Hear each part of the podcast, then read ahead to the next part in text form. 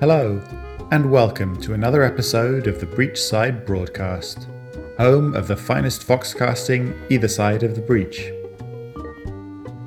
Malifaux is a city full of strange inhabitants and dangerous inhuman creatures.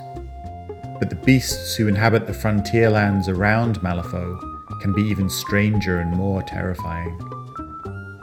Animals, like people, can be very territorial and do not take kindly to intruders in their homes.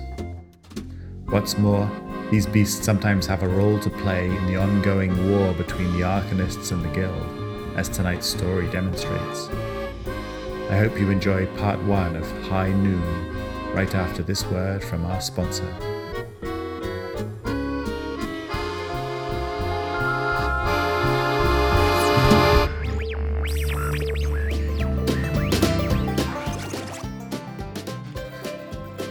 This episode of the Breachside Broadcast is brought to you by Furry Friends Pet Store.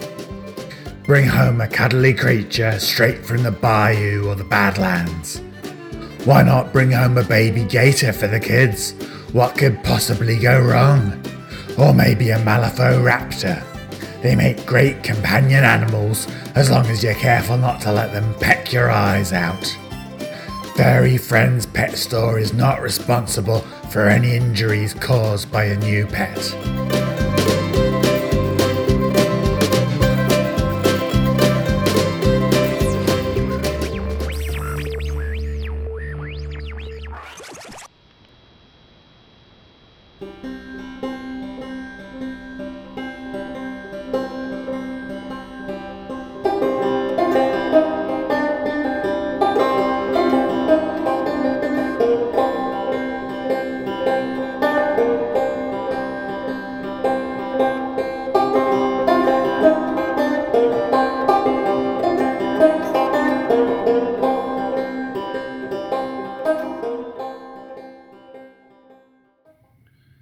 High Noon by Graham Stevenson.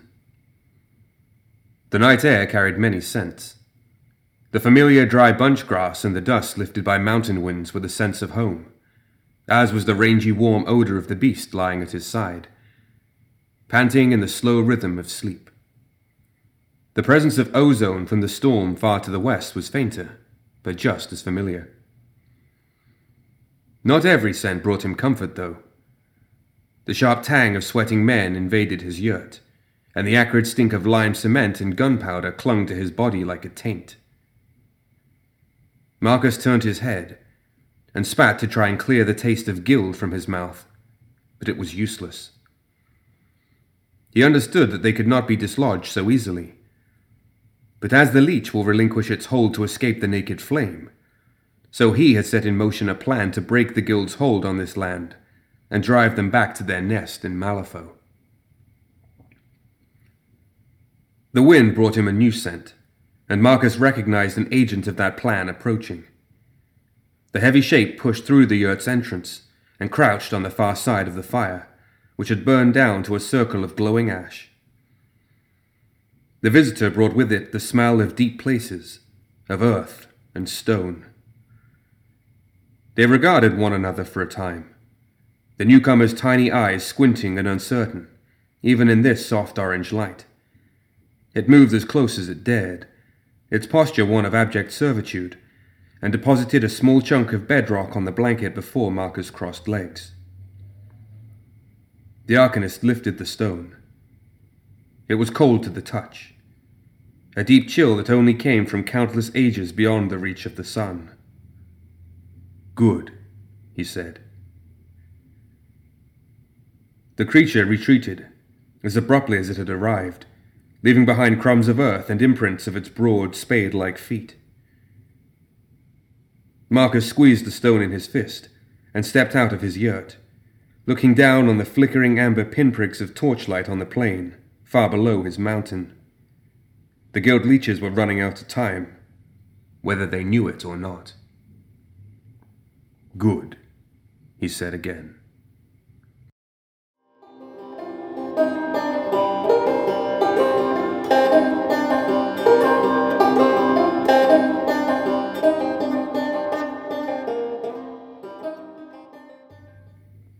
Colonel, the guardsman said, throwing a salute as he opened the carriage door.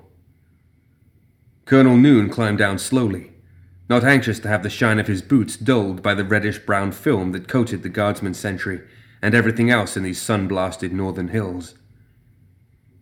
He preferred the cobbles of Malifaux, especially just after a hard rainstorm, when the stones were dark and lustrous and clean. His steam carriage had been turned into an oven by the long journey north, and his dress shirt and cap was sodden. Any hope of a refreshing breeze vanished as soon as he emerged from the baking interior. The winds that scoured the hills were as hot as the metal skin of his carriage, and the only thing that brushed his sweating skin was dust. His mood soured further when he saw the fort. After three months, it still looked far from completed. The construction was nowhere near as advanced as it should have been, considering the resources and manpower that had been shipped north. The perimeter wall was mostly finished, as was the first floor of the main building, but the upper floor, buttresses, and watchtowers were still timber skeletons, surrounded by untidy piles of masonry. The labourer camp stretched for a quarter mile to the south. A warren of grubby tents, latrine trenches, and cook fires, ringed by the larger guild garrison tents. The guardsmen on sentry duty around the build site had shed their overcoats and instead walked their patrol routes in shirts and breeches, goggles and bandanas protecting their eyes and mouths from the swirling dust. Colonel Noon had seen his share of sloppy guardsmen, but he had perception enough to look beyond the uniform violation and see that these men were alert and frightened. They patrolled in groups of three or more, and though they were covered in dust, their rifle breeches glinted with freshly cleaned and oiled steel. Nor did a single guardsman have his weapon slung over his shoulder. Each man carried his rifle at port arms, and his head rotated constantly. They were expecting trouble. The laborers were just as edgy. In Noon's experience, construction workers were traditionally noisy procrastinators who spent their day maintaining the illusion of industry. These men were silent and hurried about their business with an air of desperation. They had obviously reached the conclusion that the sooner the job was finished, the sooner they could leave this place. Where's Captain Bridger? he asked. In a command tent, sir, the guardsman replied, indicating the largest tent on the far side of the construction site, where a guild flag rippled in the hot wind. He's expecting you. Noon worked his way around the camp, ignoring salutes thrown from passing patrols, surveying the construction up close.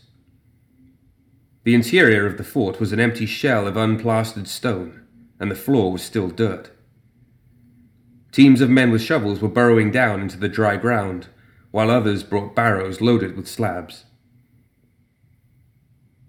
When he reached the command tent, he threw the flap aside and stepped into a heat not unlike his steam carriage.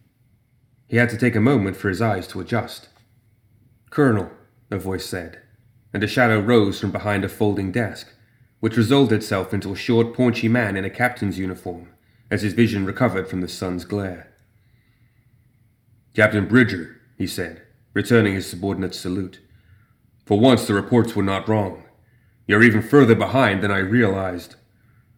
The captain looked unapologetic, instead gesturing to a leather case propped on his bunk. A drink, Colonel? Water. The tin mug was dented, and the water was room temperature, but Noon swallowed it with relish. He accepted a refill and drank it with equal gusto while Captain Bridger waited patiently. So tell me, Noon said, wiping his mouth. The reports advised of animal attacks. We're under siege, Bridger said simply. My men are on sentry duty for up to 18 hours at a time, and any sleep they might get between duties is interrupted. Mountain lions and maulers attack the labor camp most nights, sometimes two or three times over the course of a single evening. We risk losing laborers every night. The men are exhausted.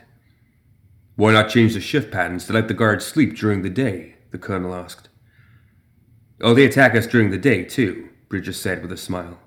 But they're more frequent at night. You've posted sentries? Around the perimeter wall, yes. but somehow they keep getting into the compound. What about sharpshooters? You have an elevated position to command the surrounding terrain. Raptors, Bridger said. Birds of prey. They blind anyone that climbs as high as the scaffold on the watchtower. I lost four snipers and five times that in laborers before I ordered a halt to the upper story's construction. The Raptors haven't been back since. Unacceptable, Noon said. The watchtower would grant us a huge tactical advantage. It must be completed. Where do the raptors nest? The mountain, Bridger said, nodding to the northwest. Then send a patrol and destroy their nests. I've sent two, Bridger responded flatly. Neither came back. Noon toyed with the empty tin mug, thinking, It seems we're at war with more than just the local wildlife. His musing was interrupted by shrieking. He pushed open the tent flap and saw two laborers staggering from the fort's interior, swinging lengths of brown rope while the others scattered. They weren't ropes, they were snakes, rattlesnakes. Dozens of them, clinging to the arms and throats of the two laborers, while more swarmed from the fort's interior. To his surprise, the closest patrol raised their rifles and shot the two men dead then pitched smoking clay jugs into the fort. There was a whoomph, and fire jetted from the open stone doorway. Rattlesnakes keep nesting in the earth under the fort, Bridger said. Young ones. They curl just beneath the surface. And when the laborers try to clear the ground to lay floor slabs, they attack. The men call them rattle bombs. The only sure way to clean them out is to burn them. And these two, Noon indicated the dead laborers, Death by their venom is excruciating. Trust me, this way is better. The fire was dying, being replaced with clouds of choking black smoke and the faint popping and crackling of roasted meat. Terrified laborers brandishing shovels began to creep back towards the fort. We find rattle bombs every few days. I've never seen snakes in such profusion before nor so aggressive, the captain said. It's almost as though the land is conspiring against us. This fort must be finished, Noon replied. That much was obvious, and not just to justify the expense and loss of life in getting this far. These northern regions had long been a breeding ground for arcanists, and Guild intelligence placed a safe house somewhere in the area, from which a number of raids had been launched as well as providing shelter and support to Arcanist fugitives. It'll be finished, Bridger agreed, but I need more men. I've lost a third of my strength through a combination of the animal attacks and sickness from the water. The water? Noon glanced at his empty cup. We started digging a well the first day we camped. This entire region is riddled with narrow fissures through the bedrock that filter water from the mountains. There are underground water deposits cleaner than anything you'll find in the city. At first, the water was fine.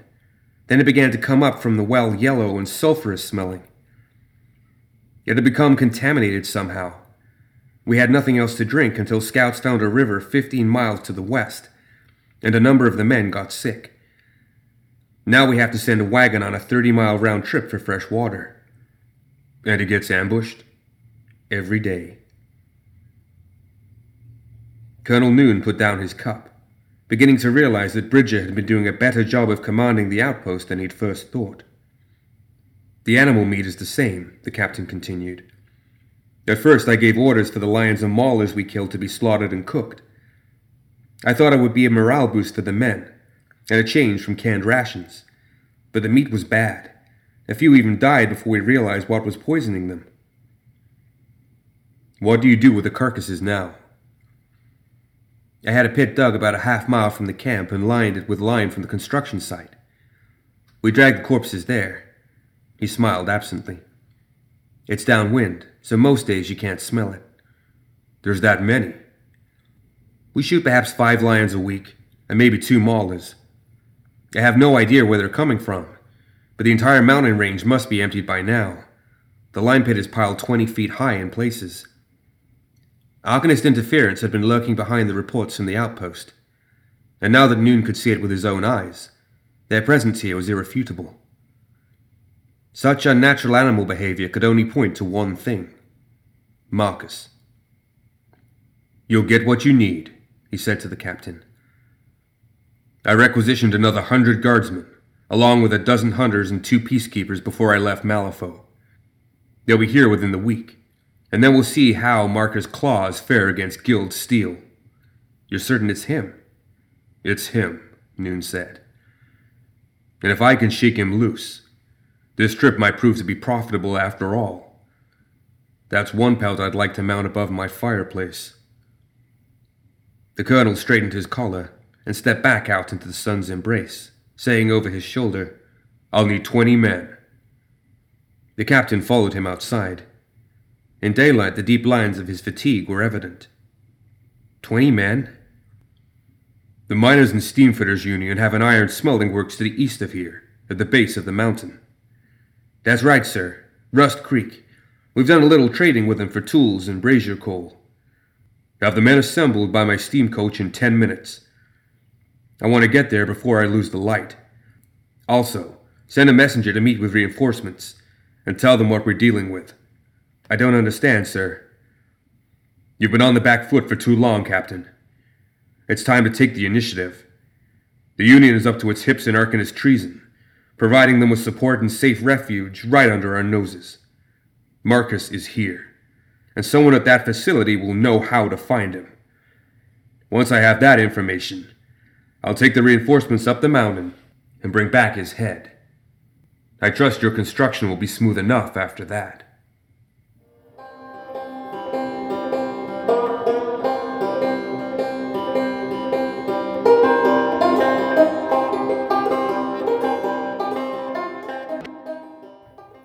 Wilberforce had his reservations about antagonizing the Guild before the bestial terrorism of the new fort began, and certainly long before the bulky steam carriage creaked and hissed its way uphill to the Rust Creek ironworks. He watched with growing consternation as armed guardsmen spread out on both sides of the carriage while it rumbled its way into the yard, clunking over the sunken cart rails. Wilberforce had been managing Rust Creek for six years and in that time it had been approached by Arcanist agents on many occasions. Beneath his office were the refinery and blast furnaces, and a short way up the slope from them was the mine head, where they dug out the iron sulfide. At the entrance to that mine was a small steel door that was kept locked at all times. It was marked with an explosives warning, but Wilberforce knew that what was kept behind that door was potentially far more damaging at least with respect to the reputation of the Miners and Steamfitters Union. A persistent investigator wouldn't find a store of explosives, but rather a narrow staircase cut into the rock that led almost a hundred feet down into the mountain's flank. The staircase gave way to a low, lantern lit tunnel that staked and branched a dozen times.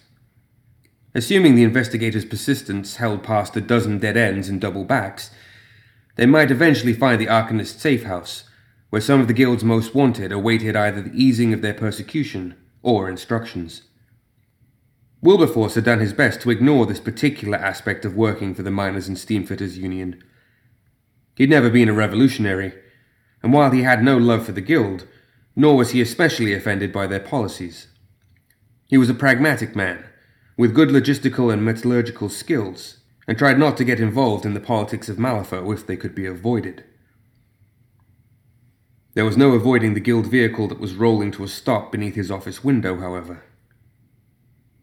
A colonel dismounted from the smoking vehicle, mopped his brow with a stained kerchief, and glanced around, his expression carefully controlled. The men he had with him looked on the ragged edge, red eyed and unkempt, unusual for guild guardsmen. They had to be from the fort, where the siege was grinding into its third month. He hurried downstairs, snapping at the men around the furnaces to continue working, and hoping that their resentful stares would not be noticed by the colonel. Welcome, sir, he said as he approached, fastening his waistcoat and smoothing his starched collar. The corrugated walls of the refinery building were effective at deflecting the worst of the heat from the sun, but the furnaces saw to it that only a heavy application of starch kept his shirts in a serviceable condition for more than a few hours at a time. And you are? the colonel asked, ignoring Wilberforce's outstretched gesture of friendship. Facility Manager Thomas Wilberforce, he replied. I'm in charge here. Of the smelting works? Of the refinery and the mine, Wilberforce elaborated. This facility is part of the Miners and Steamfitters Union. Yes, I know, cut in the colonel. How many employers do you have here? About a dozen refinery workers, said Wilberforce, and perhaps two dozen or so miners. We are a small outfit, but self sufficient. Gather your staff, Mr. Wilberforce, the colonel said. I'm closing you down. Closing? Wilberforce thought he must have heard the guild officer wrong. I don't understand. Until such times as it can be proved this facility is not offering any support to the outlawed Arcanist movement, all activity will be stopped immediately. Please arrange to have your employees confined to their living quarters, whereupon I will post guards to keep them there. Just a second, Colonel. This is a civilian facility, privately owned and run by M&SU. I don't recognize that you have any authority to give me orders. Furthermore, does your jurisdiction even qualify this far from Malifaux? I have twenty armed men here, Mr. Wilberforce, the colonel said pleasantly. I have another hundred and fifty back at the fort. How much more authority do you think I need? I need to inform M&SU headquarters about this immediately, Wilberforce said. This is a violation of. That won't be necessary, the colonel said, and waved a finger. One of the guardsmen grabbed Wilberforce's starched collar and hauled him to his tiptoes. Why don't we go back to your office for a little chat while I round up your staff? Wilberforce found himself being dragged back the way he'd come, while the guardsmen began brandishing their rifles and shouting at the staring workforce.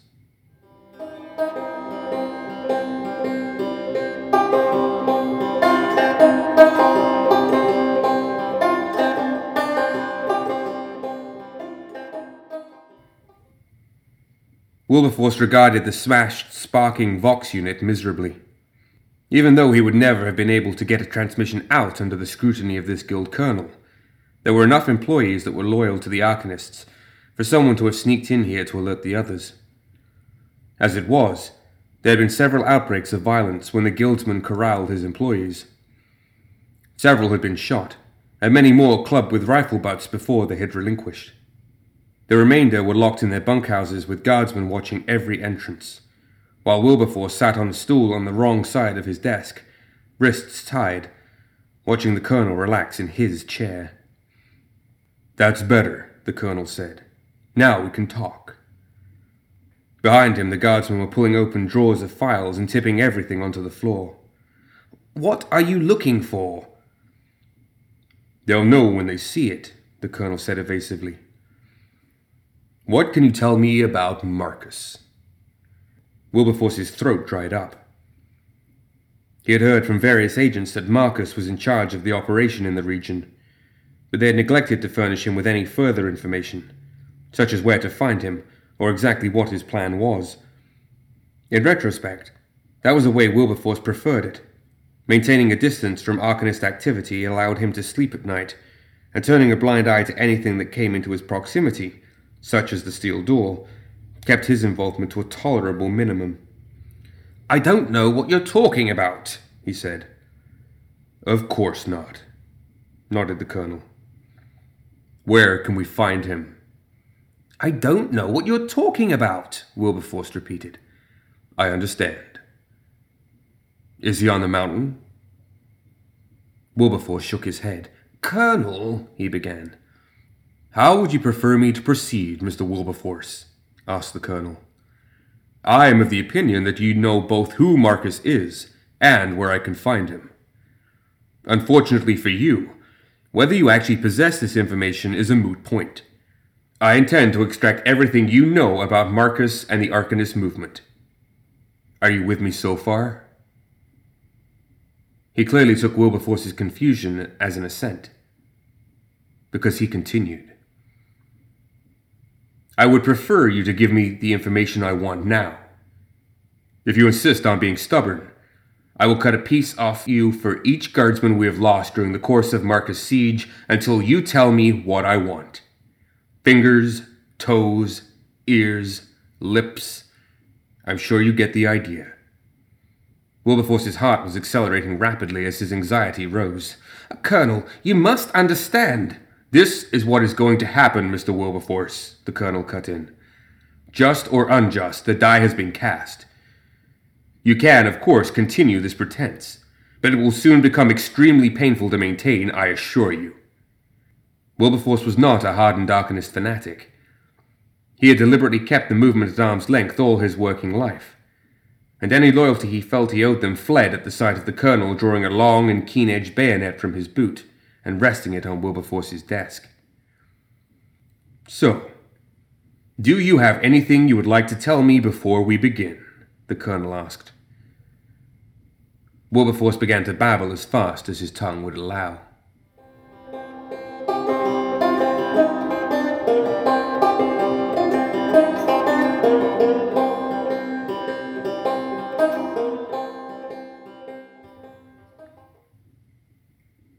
Marcus stood on the rock promontory, looking down at the refinery. The screaming had long since stopped, but the sharp odor of blood took much longer to fade. He had never met the Rust Creek facility manager, and felt no particular sorrow at his passing. Ramos had spoken of him several times, and had left the impression he was good at his job, but did little to support their true cause in the war against the Guild. He would be easily replaced. His sharp eyes picked out a small knot of guardsmen emerging from the shadow of the minehead. They held a struggling captive. The facility manager knew nothing about Marcus' plan, but he did know the location of the safe house, which he had evidently spilled to the guild commander who had arrived this morning. A bolt of blinding blue energy arced across the refinery yard, and one of the guardsmen spun away in flames. A rifle butt swung, and the remaining guardsmen dragged the unconscious Arcanist out of sight. Marcus knew who they had. One of Ramos' lieutenants, a fiery young talent called Bixby Gall. He had burned a guild munitions warehouse to the ground and assassinated two high ranking officials in a single anarchic evening. Ramos had smuggled him out of Malifaux and hid him here in the hope of shaping the young man's aggression to further their cause. They had held several councils since his arrival, and it was very likely that Ramos had told him about Marcus' presence here. The boy's hatred of the guild would be a formidable obstacle, but eventually he would break, and the guild commander would come for Marcus. Well, let him. Marcus could see everything from the top of the mountain, even the inching shadow of guild reinforcements moving north. His plan was nearly ready, and when it was sprung, he would wipe all trace of the enemy from his land. If the guild commander hurried up, he might arrive in time to watch it before his throat was ripped out.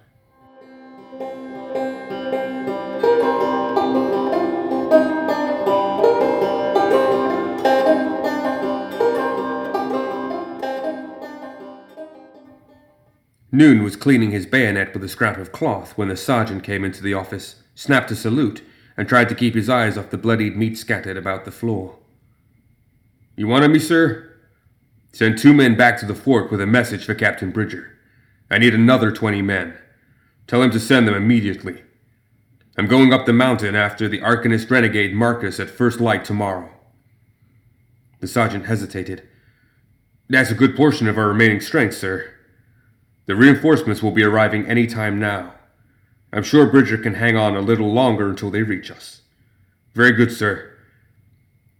When the sergeant had gone, Noon contemplated the jumbled parts of the floorboards. Wilberforce had crumbled instantly, as he had known he would. He had fallen over himself in his eagerness to cooperate. Noon had cut him to pieces afterward to ensure that nothing had been held back, and was confident he'd extracted everything of use. The young Arcanist had been a much tougher proposition. There had been a fire of youthful zealotry in his eyes that had taken a long time to douse, and Noon had been forced to call for hot irons from the furnaces to finish the job. He was not a sadist by nature, and took no pleasure from the methods used to extract information, but instead viewed his actions as a means to an end. Why throw these two in chains to languish indefinitely at the guild's expense, while lawyers tried to cajole and bargain the information out of them? Noon's way was quicker. The boy had known enough. Marcus' camp was high on the mountain, on a promontory the miners called El Dedo. He had been there since construction on the fort had begun, directing his beasts down the mountain to attack the guardsmen. The boy had also said his only companion was a huge saber-toothed Cerberus. Otherwise, he was completely alone up there. Noon wasn't so stupid as to accept this at face value. But from what he knew of Marcus, the idea of such a proud individual maintaining a relatively solitary existence felt right. Twenty men would be more than enough to deal with one Arcanist and his three headed cat. By this time tomorrow, Marcus would be dead. The plane animals would go back to being animals, and he could get the fort's construction back on schedule.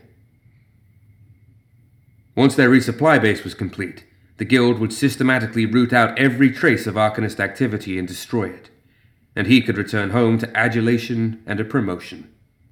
He sheathed his bayonet, lifted his coat, and went in search of someone to clean the blood off his boots.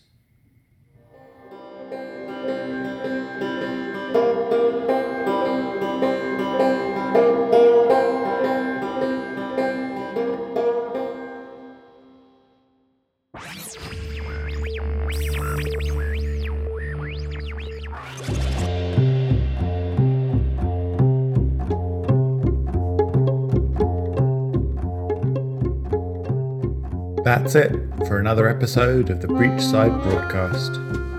Join us next time for the conclusion of High Noon.